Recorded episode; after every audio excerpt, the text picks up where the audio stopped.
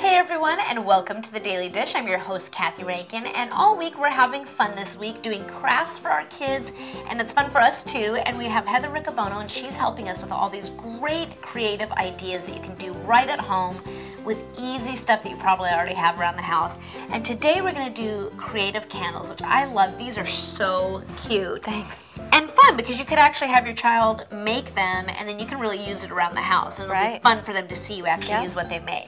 So, how do we do the candles? Obviously, these are easy to get. You can get them at Target or Walmart or Right, wherever. you can buy these at a craft store. I found that they're more reasonable just at a craft store because they're plain. And if you want to, you can get the scented candles, or there's really no need for that if it's just a little decorative thing for parents to keep at home. Okay. So, what's our first step? I mean, it doesn't look like we have too many complicated No. things here. Some of these things you actually might already have at home. This is just plain white tissue paper.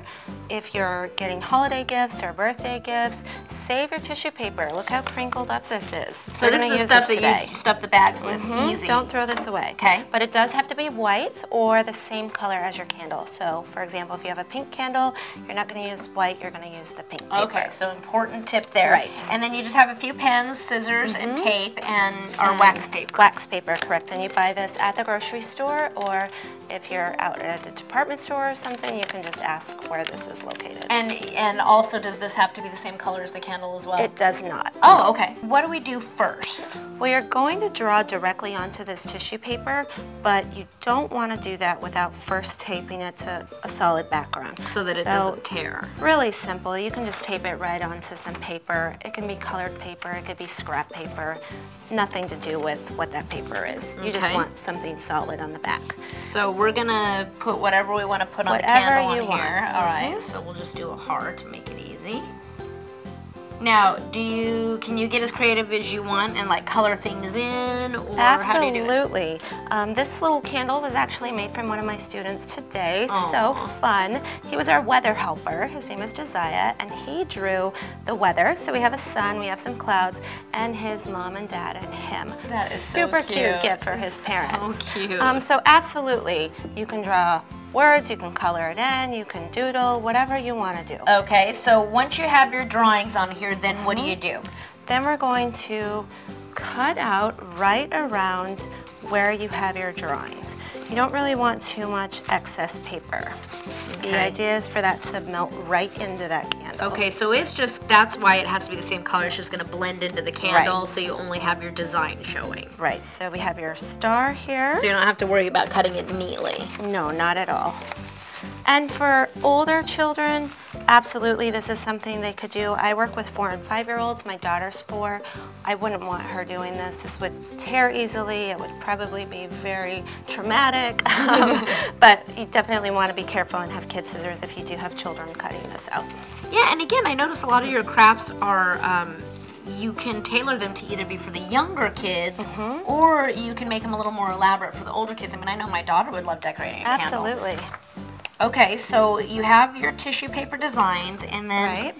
You are going to put them right on your candle. Okay. But you do need to have your wax paper right Okay. over it. So we'll just cut a piece big enough to oh, so cover that both goes of over those. the design. Right, and you want to have your waxy side against the wax on the candle. Okay. So there's this smooth side that's going to be face up. Okay, so the shiny put- side goes face down. Yep, put that right over. Okay. You can hold it in place with a little tape. But don't go crazy with the tape. You're going to want to peel that off when you're all Okay. done. So we're just going to put a piece on the bottom, piece on the top. If you are a professional crafter, you might have a heat gun.